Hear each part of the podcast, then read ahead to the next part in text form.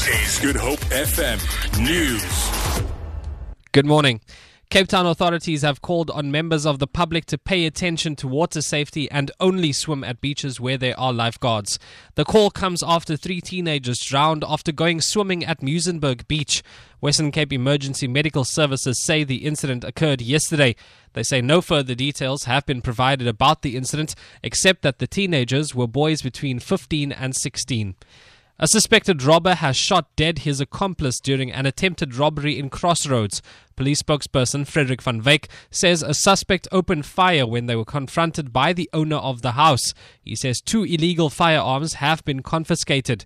Van Wyk says three suspects will appear in the Athlone Magistrates Court on Tuesday. the house was asleep when he heard footsteps inside the kitchen, and when he went to check, he saw an unknown armed man whom he fought with.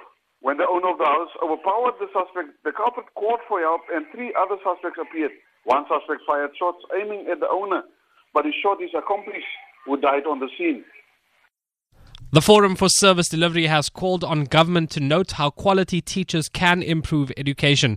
The organization says in a statement independent examination board results are a clear indication that the country can flourish with an independent education system across the board. F4SD says the Department of Basic Education should draw a lesson from the good performance by matriculants at private schools. The IEB results achieved a 98.7% pass rate. F4SD has urged government to reopen teacher training colleges and produce highly skilled teachers who will help improve the ailing public education system. And finally, mediators trying to resolve the political crisis in the Democratic Republic of Congo say that government and opposition have agreed on the main points of a deal.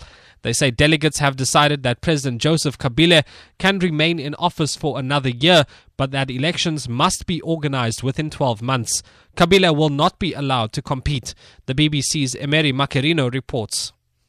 According to delegates who are attending these discussions, they've agreed that the President Joseph Kabila will stay on up until December next year. In the meantime, the elections must be organized before the end of the year.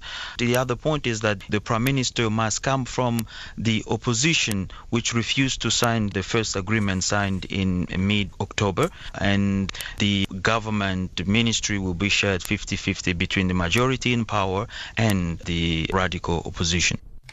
For Good Hope FM News, I'm Adrik Shea Peterson.